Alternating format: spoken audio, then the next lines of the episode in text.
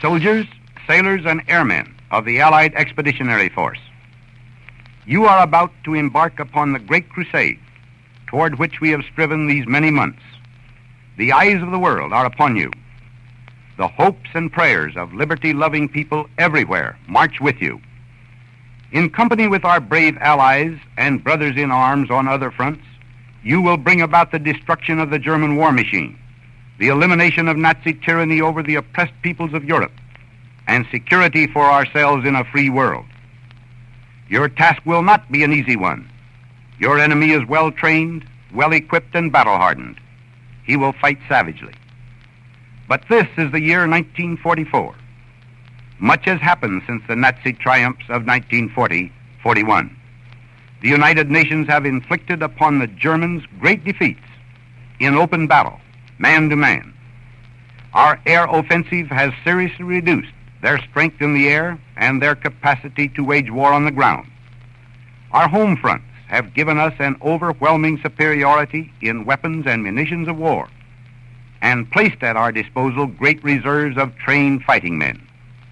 The tide has turned. The free men of the world are marching together to victory. I have full confidence in your courage, devotion to duty, and skill in battle. We will accept nothing less than full victory. Good luck, and let us all beseech the blessing of Almighty God upon this great and noble undertaking. That was the voice of General Dwight David Eisenhower, the Supreme Commander of the Allied Forces, addressing his men the night before D Day. We're going to talk about that in a second, but first, Preborn is in the business of saving the lives of babies, and let me give you an example. You know, recently a young mom heard a preborn ad, and the lives of her family changed dramatically. She had kept the pregnancy a secret from her mom and dad and made an appointment at an abortion clinic.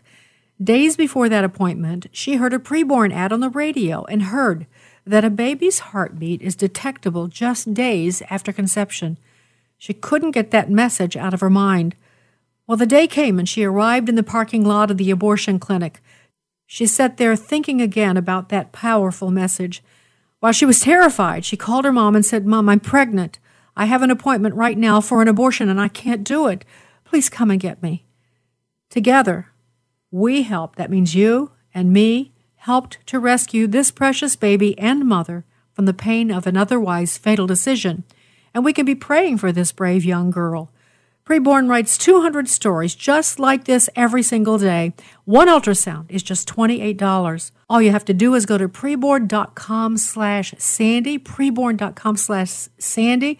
$28 will pay for one ultrasound, and I bet you can afford even more than $28. So uh, give your most generous donation to help people, women. We, we don't have our name because some of these stories, they don't want to give their names, and you can understand that.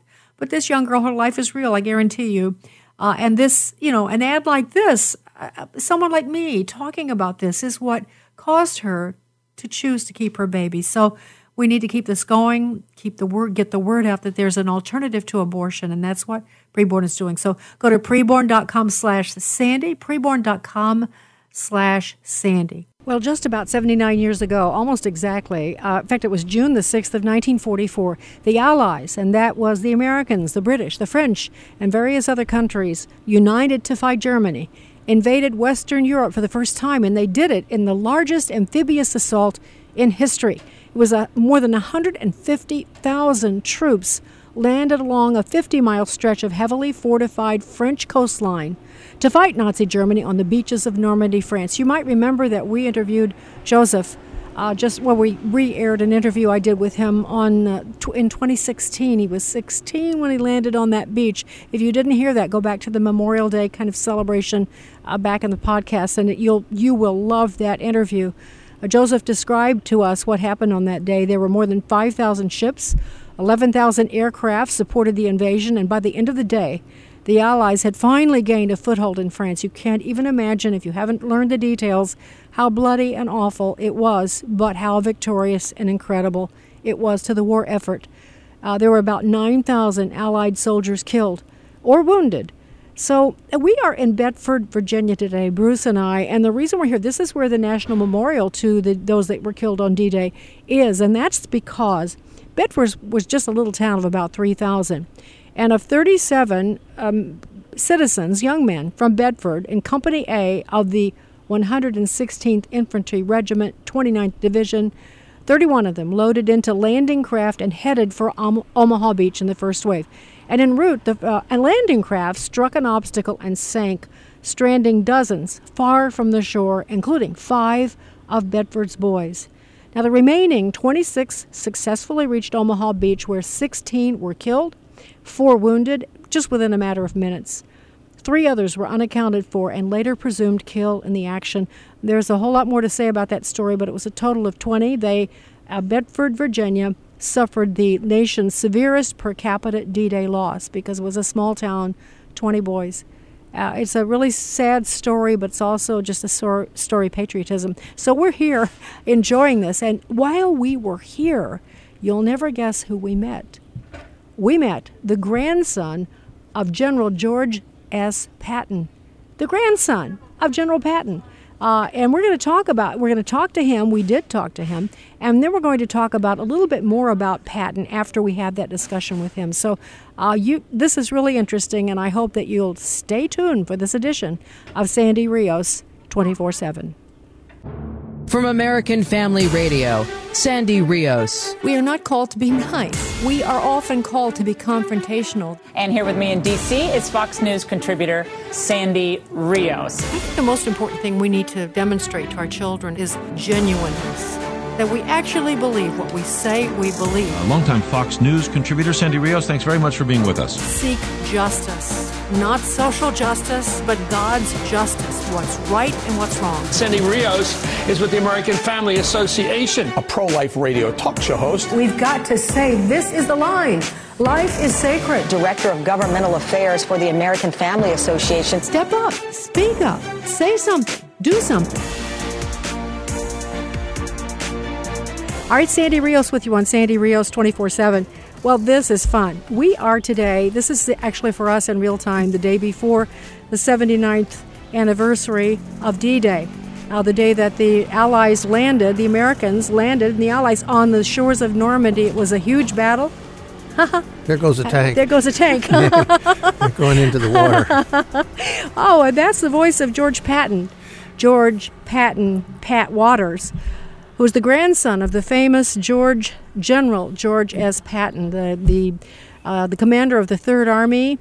Uh, who this is interesting. We won't go into this yet, but uh, leading up to that, he was the big he was the man in terms of the generals uh, under Eisenhower, and so George Patton, Pat Waters, is his grandson, and we are at Bedford Virginia the day before this 79th uh, year celebration commemoration, and I. Uh, it's a beautiful day. We're outside. You're going to hear, you know, like tractors going by, whatever. uh, but uh, we just uh, we just ran across uh, Pat. just happened. We had no idea he was here because we, as you know, most those of you who listen, I just interviewed a 91 year old gentleman. I interviewed him in 2016. His name was Joseph. He called randomly on the morning show uh, and talked about how what happened when he landed on the beaches in Normandy. Uh, he was 16 years old.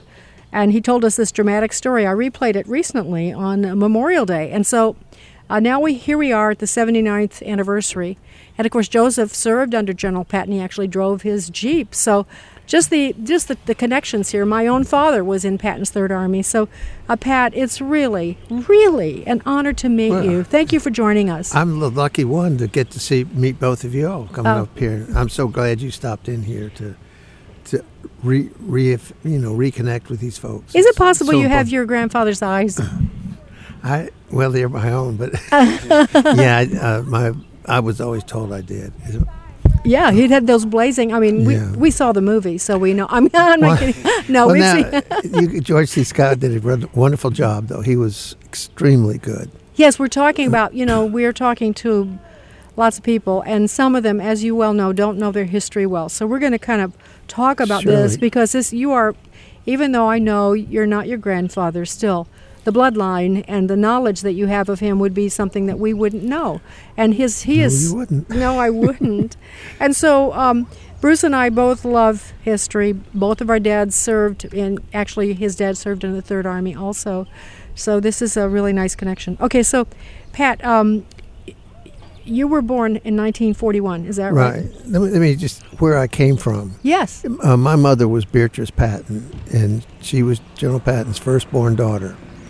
And she married my dad. And my dad was 1931 West Point, and they got married in 36. And I was born in 41. I have an older brother, born in 1939, and so that's how I came into the world. I didn't. I've done nothing to be Patton, but I'm, you know, I am his grandson, and I accept that. But I was a naval officer because my father thought I really didn't need to go in the army and mess up his career, because he as well was a four-star general. Your father. My dad was John Waters, Okay. and he was exceptional, um, you know, to grow up under. so, I had, I had a, a choice of the Navy or the Navy, and so I chose the Navy, which I loved, and uh, served five years. And then the war was over. We figured we won it, so we came home. so th- that's how I am. I'm George Patton Waters. I'm the second born. My brother's John Knight Waters, which is my dad's name. okay. So that's So you have the, like the mil. You know, it's an interesting? Yeah, I'm sure you know this, Pat. Um, Bruce and I find that uh, like our families are. We're not like ten generations of military, but I'm telling you, mine goes back to the Revolutionary War. yeah. Uh, but and there is, but there are so many uh, Americans who have no, no connection with service to the country, no connection with this day, no understanding, and no interest. and no interest. That's what kills me. There's so many people that don't know what today is. I even had friends say, "Why are you going to Bedford? What's on June the 6th?" And I just think, well, you, you come along sometime because they, they don't they don't know where it all came from. And this is this is the place. This is the memorial to those that gave it all, and those that came home also. Now, this particular memorial, Bruce and I just got here, so we haven't had a chance to take the tour or anything, Oh, but it, it- we will. So this is a tour. Is this a, a tribute to all of those on D-Day, or is it a tribute to that particular family in Bedford that lost so many sons? No, they chose Bedford because of the loss of the sons. Mm-hmm. And uh, I think it was just all around Virginia wanted to do something for, as a memorial. But this memorial is for all the, the what, 3,000 or, uh, no, 150,000 that came ashore on the three beaches. And it's, uh, when you see it, I mean, they've got bronze figures of actually like people that were actually there crawling ashore and the little bullets come. Oh, it's amazing what they have. No, it's a tribute to all who served, not just to the uh, Bedford boys. You know, it seems like um, if we could paint a picture, sort of, uh, it's probably the modern version of when we used to see the British march in a straight flank against Yeah. the opposition, and they just go down like flies, and then the, the next line of defense, next line of offense would come up, and they just drop and drop, and some happened to live, and some happened to die, and they just kept moving forward. Well, this is kind of like those guys going ashore with the backs of those amphibious trucks dropping down. They were coming. They're marching into bullets without. Well- did they have air cover then? I don't even. They had slight air coverage, but it, it was the Germans had the, had the beach. Uh, you know, it was lined up. That you got off the ship, or you came out of the bow of the ship, and you were a target. You, they knew where you were. A friend of mine, a fellow who was a veteran, came ashore at a tank, and he was driving off the LST. And the minute the door opened to the tank, uh, the LST, it was too far offshore. He drove off the end of it into the water.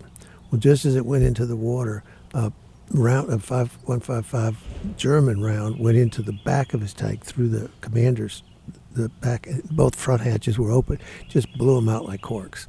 I mean, it was just it was a massacre. But it wasn't that wasn't that bad because we sure we came ashore and we got there. Yeah, the thing of it is, it was by sheer, by sheer force Sheer of will, will and numbers. sacrifice of lives.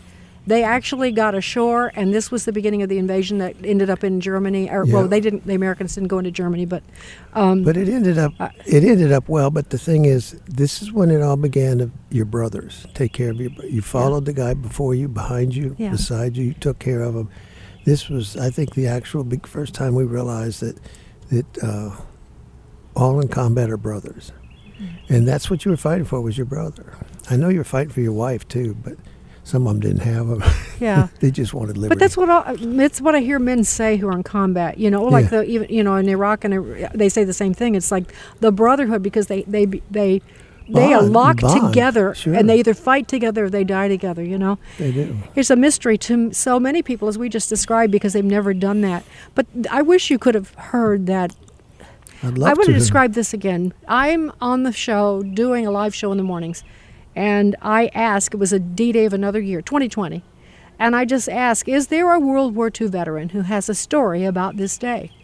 Uh, I don't want you to call me and tell me about your grandfather, your father. I want only, if you're not a veteran, you don't have a story, don't call me. The phone rings, it's this Joseph. Hi, this is Joseph. And he could hardly hear, but he was hilarious.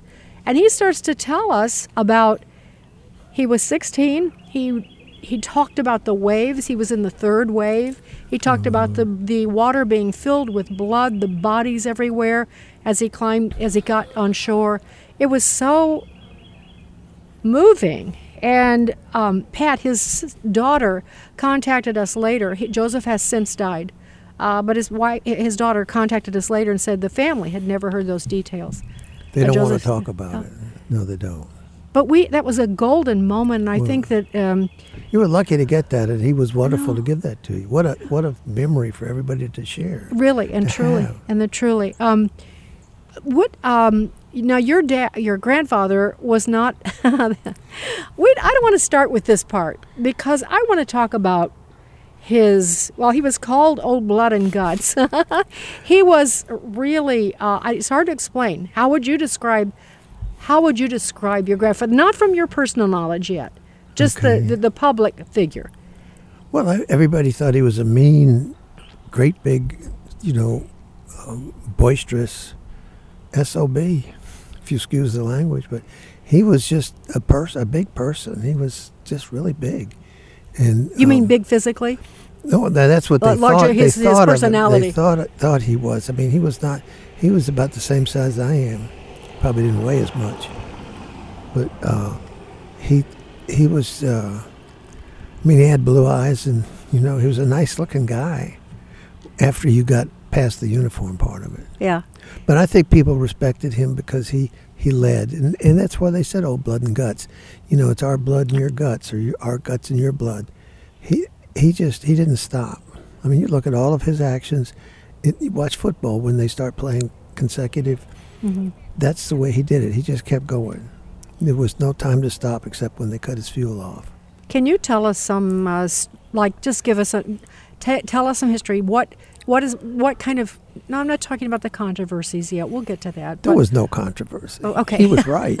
Oh, What's no, the no, issue? I know, I know. But, but according to according to historians, there were some problems. But um, you They know, were wrong. But he was fierce in battle, and that was the point. And this was a, I think you know, Bruce and I watched recently. Uh, well, it was a British series, and the remark was made they were investigating this these terrible murders, and one of the detectives detectives said, "This is not like anything we've seen. This is pure evil. This is pure evil." And World War, I'm sure all wars contain evil, but this war was particularly driven by a wicked evil.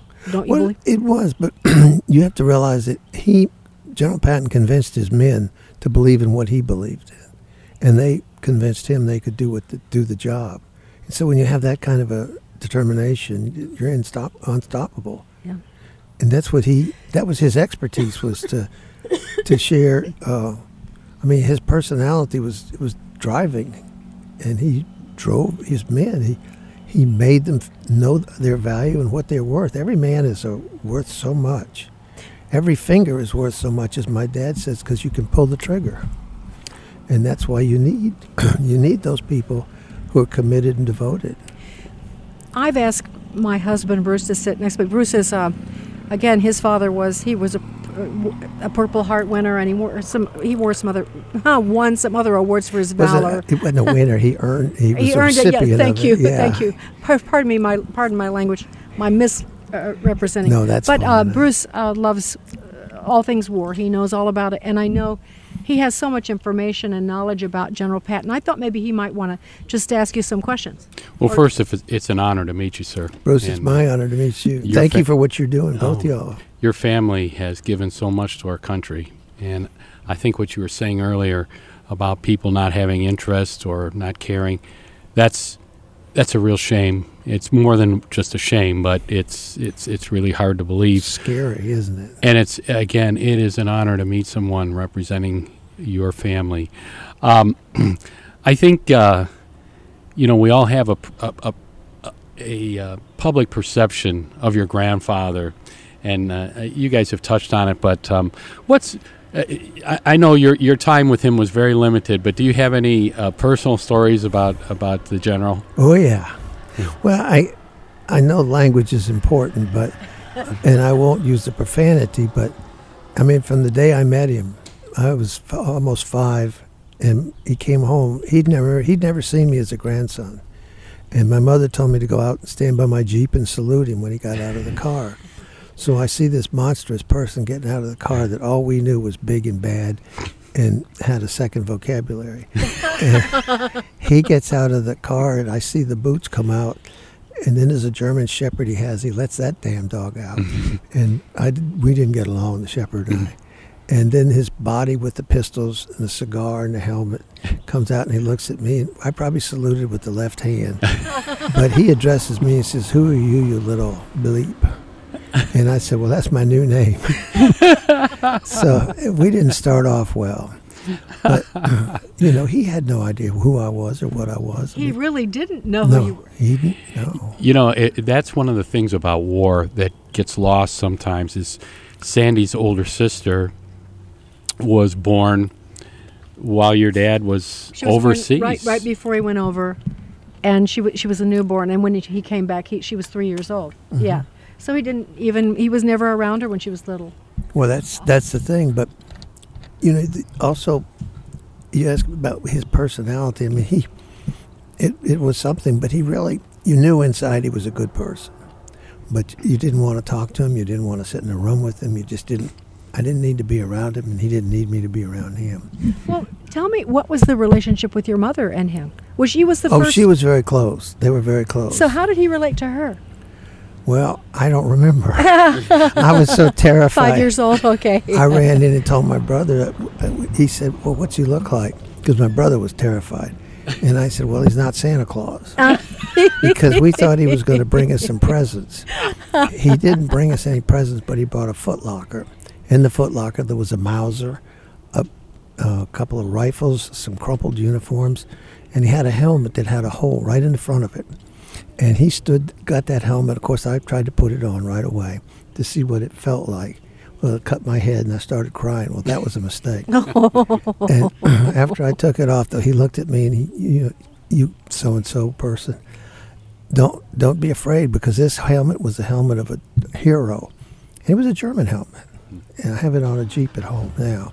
But he said the man died for his country, so he was very respectful of the enemy, of the soldiers, of the officers, of everybody. He was not, I'm the only one. Well, he would say that, but he was just extremely grateful of that. And I think going back to what you had mentioned earlier about your grandfather, it was go, go, go. You know, keep Yeah. moving. He- You know, some people would view that as well. That's kind of reckless. But really, if you think about it, that's the way you save your own people. You don't give the enemy time to To regroup, regroup. and and put up re, uh, put bring in reinforcements and put up uh, barricades. You want to just stay as hot on their trail as you can get. That's exactly right, and that's what he believed in. That's, I mean, he followed that from what you were talking about, the lines of the British. They would just keep going. You think, well, how stupid can you be? The guy, three guys up, get shot. The next guy gets shot. You know, it's your turn, but you kept going, and that's the kind of motivation you have to develop. I want to know from you two war gurus. I want to know what he accomplished. I'm telling you, we're talking to people that have no knowledge. So, what did he take on Rommel? Uh, was that was that his big battle in North Africa? I don't know. See, Well, he went into North Africa and helped resolve that situation. My dad went into North Africa and became a guest of the Germans, so he got captured. But then Patton came in afterwards, and Patton was, I mean, my dad was shipped away by the Germans. What did he accomplish? I think he led the spirit of America to the vic, you know, all the way up to uh, the Pilsen in Czech Republic. I mean, he led it to the borders. He led it as far as he could go. He was working against Eisenhower most of the time, which is we know that. And Working against him, so Yeah. they didn't have a good. Re- I didn't they know. weren't they weren't the best of friends. different style, right? Yeah, Totally well, different style. Eisenhower, Patton was not a politician. He was a warrior. And Eisenhower was a politician and not a. Eisenhower never fired a rifle. He never shot at a person, but he was damn good in his thinking. And I think between the two of them, they were a team. But you know, a lot of teams have a little bit of envy between the two captains, and so uh, Joe Patton made some mistakes, but he he he lost some pretty high numbers of men in certain things he did. But like when like Churchill, who took chances. Yeah. And remember, he was so criticized because he he made he did some incredible, unusual things. Yeah. And won, and sometimes he'd do incredible, unusual things and lost, and lost a lot of people. Well, Yeah, that's so the it's the price same of kind of war. thing? Yeah, yeah, it's yeah. the price of war. Yeah. But the people in this country don't even know. I've asked people about the war, and they say, "Which war? Oh, I know. Who fought? Who was in it?" You know, I think probably um, one of the most important things your grandfather did was we were really on our heels when we first went Yeah. into the war. Our army was not ready. Our equipment was not good. Our soldiers were not trained properly. And um, he went in, your grandfather, and really put the wood to some people and got people straightened out, got them thinking like soldiers, looking like soldiers, acting like soldiers. Because think of the head start the Germans had on Oh, the yeah. Americans. They had already been in the actual war for two years. A lot of them had been in uh, Spain during that Civil War. A lot of them had come up, you know, the Hitler Youth, They were and they were better. trained militarily and trained to think like military people.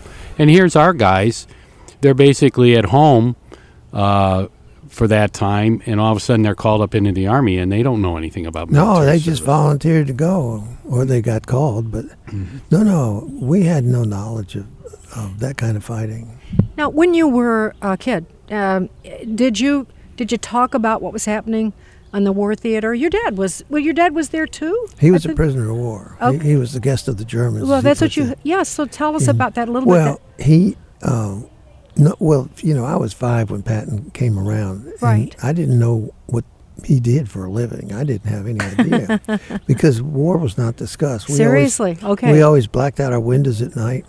I remember one time I was terrified of lightning, and uh, we, the uh, nobody blacked out the windows, and Patton was there. So this lightning kept going off, and I said, "Well, God, I don't want to be around that." And uh, so I hid under a couch or a, a bed, a bunk, and all of a sudden I hear these boots coming down the hall. You know, boom, boom, boom, boom, and my brother's little squeaky voice. Uncle George said, "Where the hell's Georgie?" and I'm thinking, I know where I am. and fortunately, there was a dog in there, a boxer that had come in with me because he didn't care for it either. His hand reaches underneath the couch for the insertion, and I pushed the boxer and it bit his hand. a hand came back and got me. I was bloody. It looked like I'd been chewed up. But he sort of he changed my name from Georgie. He said, "No, nobody's a coward. Nobody's going to be called Georgie who's a coward." And Oh, I mean. I was terrified. So yeah. So this is actually uh, not a this is- funny story. No, this, is serious. true. It changed my name, and uh, I was fine with Pat. Well, my brother said they named it Patsy, but I shortened it, so it's Pat. Well, that okay. So that leads us to the story that's famous about your dad, and that is uh, a soldier was uh, have what we call now PTSD. I guess you would call it that. And the Patton was visiting the hospitals. Now, the precursor to that, my understanding, uh, maybe because I just is that he was, you know, cared about his men. He's in there Loved checking on them. So, do you want to tell? Well- did you? Well, let me us- ask ask you this: What is your choice if you've got four hundred and ninety thousand men sitting in foxholes that are just as scared, and one guy sitting on a hospital bed saying, "General, I'm scared." I mean, what was he supposed to do? Say, "Oh, you'll get over it"? No, he did that. He slapped that guy because of the four hundred ninety some odd thousand people that he was representing. Yes, he cared for his people, and that soldier. I think that soldier turned out pretty good. He went back to war and he ended up a janitor at a, uh, ho- a, um, high school in New Orleans. I met him. He said that's the best thing that ever happened to him. You know, isn't that interesting? I was actually going to ask you that. Well, if we know what happened, it reminds me of, um, well, uh, this. I just think that when you discipline children, even, uh, we are so averse to doing anything that would hurt their feelings that we've we've let them just We've get weak and yeah. yeah, And so uh, that's what he was doing. He was exercising. He was like, wake up, stop it, and get a hold Yeah. of yourself. My mother used to say that to me. Did your mother say that to you, Bruce?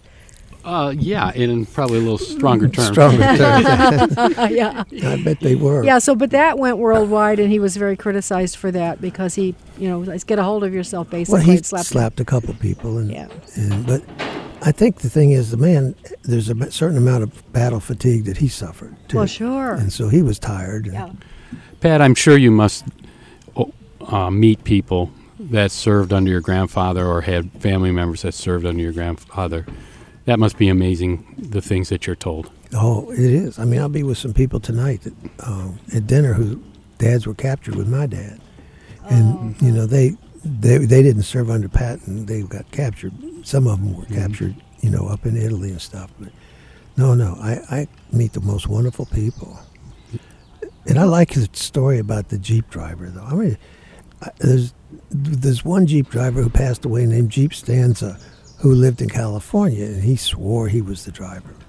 But we've, if I accrued everybody who said they drove for Patton, and they drove him ten miles, he'd have circled the world about thirty times. well, was there one particular? Was there a driver that you know of that had Well- could claim that fame? no, there was Jeep Stanza, and then there was a guy named Woodring that was in the, driving the car in the accident. Oh, Oh, the, I mean, all of the, all of the people deserve merit for what they did. We should talk about how your da- how your grandfather died. Well, I want you to know that he died from that accident. He died from a broken neck, and he was in a bed. There was no conspiracy. He was in a bed with pneumonia, and in those days they just rolled you. They didn't rock you, and they just didn't roll him enough, and he just actually drowned in his own saliva of what pneumonia causes. And my grandmother was over there, and there was a policeman that swears he was in the room. Said, no, he just looked up and said, "I'm gone." So another tank. yeah, another tank. Oh, yeah, we're under attack here at the War Memorial No, in Bedford, Virginia. It, it was a it was honestly an accident, and Yeah, so uh, we didn't say he was in a jeep, and uh, this was after the war, wasn't it? yeah, it was in Yeah. it was down in Bavaria, and he was in a Cadillac style car. He leaned through the security window, which is the window between the drivers and the generals. Where he says, "Well, what's that like?" Well, it's like a police car, you know. And, and he reached through there to try to push the cigarette lighter in to light his cigar, and the driver leaned over to help him. And if you look at the car at Fort Knox, the lighter's on the left, way on the right side, and the driver was short. He fell down behind the wheel, so to speak, and he just accelerated the car, and hit the truck. But the truck did turn left in front of him. But how many times have you seen somebody not start when the light's green, so you just zip left? I mean, Patton said, You can't penalize my men for this. It's not their fault. There, it was an accident. And that's the way the families always felt it was an accident. Uh, When you grew up, um, and now that you're grown up, I'm Not sure not those. well, you haven't grown up yet. Okay, sorry, correct that. Uh, when you were young, you had these not good experiences with your uncle, and that doesn't surprise us. That know his mo about he was tough and just all that you said, stern. Uh, but has your opinion has it altered? I mean, you you hear what the world is saying about him, and you have your own personal experiences. But as you've grown up and you served in the military yourself, what are your thoughts about him as a man? Have they?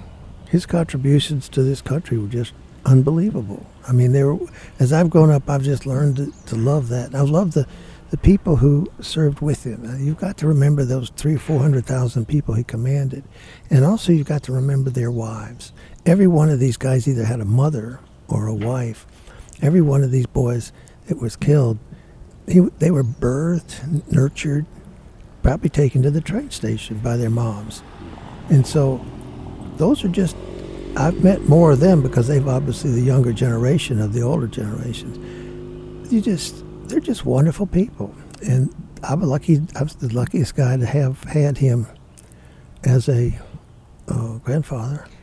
You know, I was just going to say, my father was an engineer in the engineer corps, b- building the bridges. Oh, okay. You know, in the rivers, and he has a lot of interesting stories. I remember just one colorful story. They are uh, building a bridge, and the Germans are on one side of the river, and the the Americans on the other side of the river, and they're in the middle of the river. They just finished this pontoon bridge, and they're trying to get to safety, but they're in the crossfire of both sides. And he talked about how terrifying that was. Sure. Yes. And then he also talked about one time being on the back of one of those transport trucks where they transport soldiers and they're sitting sideways and it's like a canopy Yeah, and like a yeah. round.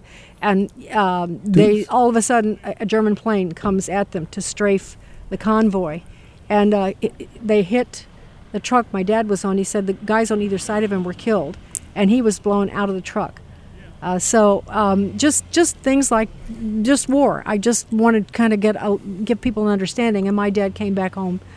You That's know, that's the sad Oh, part. yeah. I mean, it's a good part for us, but for the people who, you know, the kids didn't come home and have Christmas and stuff like that. And there's there's a lot to be said.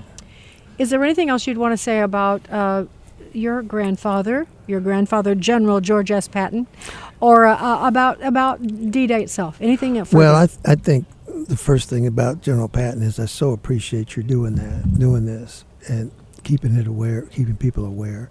But as far as D-Day itself, what a remarkable day it is, and what a remarkable day it is here in Bedford, and how sad it is America hasn't figured out how this all started and what these boys did, and men and women when they went ashore.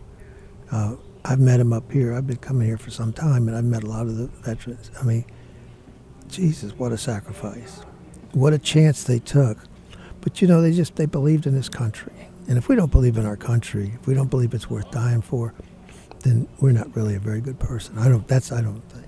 I feel the same way. I mean, I always say that uh, America is people. Some people laugh at patriotism, uh, but uh, we have a family, all of us, and we are expected to sort of protect and defend and love our families, our mothers, our fathers, our brothers and sisters. But America is our family as well, our Yes. extended family. And if we don't care about it, we don't protect it, uh, and we don't defend it, then we are neglecting our family. And It's so our- that's why I. It's our duty. Yes, absolutely. Duty on our country. Yeah. And if you don't take this as your duty, then you don't. I just I don't say you're worthless, but you need to change. You need to get up and believe in God and believe in your country and believe in your duty because it's your duty to believe in something. Why not the country? Well, yes. So- well, God first and the country. I'm with you on that. yeah, I agree there. George Patton, Pat Waters. It's been a pleasure. Grandson of General George S. Patton, uh, who commanded the Third Army. This is really a serendipitous moment. I thank Yes, you for for joining too. us. Okay, Thank thank, you so much. Thank All right, you. Sandy Rios on Sandy Rios 24 7. Well, there's a whole lot more to say about General George S. Patton, and Bruce is such a war buff uh, that we're going to tell you some stories that we didn't get to in our interaction with Mr. Waters. So I hope you'll stay tuned. But first, I want to thank Preborn, and I want to thank all of you who have so generously contributed. Abortion seemed like the only option for a girl named Mackenzie, but she and her boyfriend agreed to an ultrasound and it was still too early to determine if her baby was healthy and viable, but her client advocate from preborn was able to help them better understand fetal development and what is involved in abortion. And they were both horrified.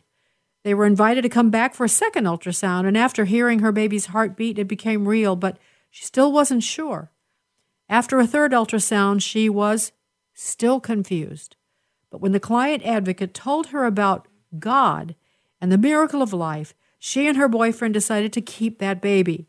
And now they're signed up for parenting classes and other services offered by a preborn network clinic. You see, that's how it works. Preborn is in the business of not only saving babies' lives, but really saving the eternal life, creating eternal life, presenting eternal life to the moms, uh, and, and to, to bring abundant life. It's really not enough just to save the baby, although that's what they do. So the way they work is through these ultrasound uh, machines that they offer. They cost $28 for each test for these girls or Revelation ultrasound. And if you'd like to help, you can go to preborn.com slash Sandy. That's preborn.com slash Sandy. All right, coming up next, Bruce is going to join me, and we're going to tell you some stories that you might not have heard anyplace else. So stay tuned. This is Sandy Rios 24 7 on American Family Radio.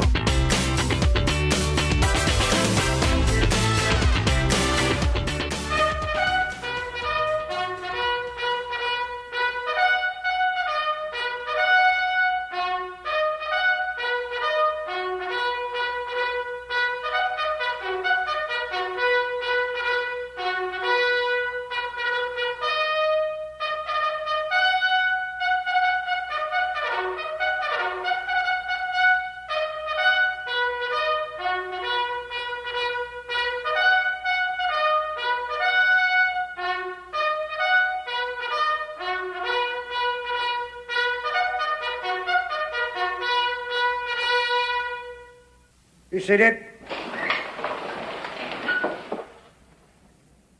All this stuff you've heard about America not wanting to fight, wanting to stay out of the war, is a lot of horse dung. Americans traditionally love to fight. All real Americans love the sting of battle. When you were kids, you all admired the champion marble shooter, the fastest runner, big league ball players, the toughest boxers. Americans love a winner and will not tolerate a loser. Americans play to win all the time. That's why Americans have never lost and will never lose a war. Because the very thought of losing is hateful to Americans. Well, that was the famous actor George C. Scott playing George S. Patton uh, in a movie of, by that name, Patton, uh, several years ago. It was a dramatic moment. It was the opening of the movie, and it was an actual speech that George S. Pat- Patton delivered. I thought you might want to hear it. Well, let's go back to uh, our on location when we're we had just finished interviewing George S. Patton's grandson, and uh, we're sitting around the picnic table, and this is what it sounded like. Okay, Sandy Rios back with you. I've asked Bruce to join me again because Bruce knows so much about war. He's like a walking encyclopedia. And honestly, honey, I felt in that conversation, we I wanted to hear more about General Patton. Uh, even more than we got from his grandson, and I want and so you have a story to tell about him that I think we should share. Well, I think since we're um, here commemorating D-Day, it's important to tell the story of Patton's both involvement and non-involvement in the D Day invasion. Um, even though publicly President Roosevelt had selected uh, Eisenhower to be the Allied Supreme Commander, the Germans were not convinced of this. They said, no way. Patton is going to lead this attack on the eventual attack on Europe because he's their best fighting general.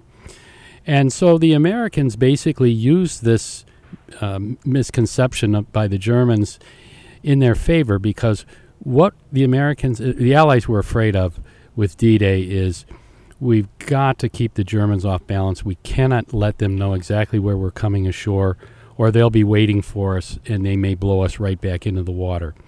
So, logic would tell you that uh, the Americans, uh, the Allies would have attacked from England across the English Channel to the Pas de Calais. It's only 22 miles away and there's beaches there. However, Normandy, which was the other likely nor- uh, landing space, was 60 miles across the English Channel. The English Channel is a rough body of water. It's not it's not um, easily crossed. So the Americans decided, you know what? We're going to use Patton as our decoy. And we're going to build up a fake army around him. And we're going to give radio traffic that they knew the Germans were intercepting indicating that Patton was in Calais and that he was gearing up to lead the real attack against Europe. And what uh, the Army did is they went to Hollywood and got um, people that were good at creating like blow up or inflatable tanks, trucks, jeeps, planes, and they scattered these around the area near where Patton's alleged army was so that it looked like they were building up all this equipment to invade with. And could I just say that the Germans fell for that hook, line, and sinker? They did. uh, even weeks later, Hitler was still convinced that the attack at Normandy was a diversion, and that Patton was going to lead a huge invasion across the Pas de Calais. You know, one thing we just found out in the tour uh, was that Hitler had one of his famous parties where he had a lot of people, a lot of drinking, and everyone listening to him talk because he did like to talk, and you did have to listen if he talked. So they went to the early morning hours, and then his doctor would give him some kind of narcotic to help him sleep. And so he actually did not even know because they weren't allowed to wake him up about the invasion, invasion until noon the next day. Yeah. On, on June the 6th, uh, the Germans started uh, running into the paratroopers who, who were dropped near midnight. And then at 6.30 in the morning, that's when the big invasion started. And at noon that, that day, Hitler was still sleeping. and like Sandy said, they were such underlings, they were afraid to wake up the Fuhrer out of his sleep to let him know that the invasion was on. And even after he did eventually wake, and they asked him for permission to use the German tanks as reinforcements, he refused to allow that because he said, This is a diversion. The real attack will come at Calais. And one more thing, because I think this is kind of, this makes me smile. Hitler had declared that the Americans were mongrels. They could never beat the German troops on land. If they ever came into Germany, they would just they would lose because the Americans were. And he gave a you know a series of uh, mm, let's say racial slanders yeah. uh, about the Jews, about the uh, about black Americans, about Italians. He had a whole list. He had everybody had a name.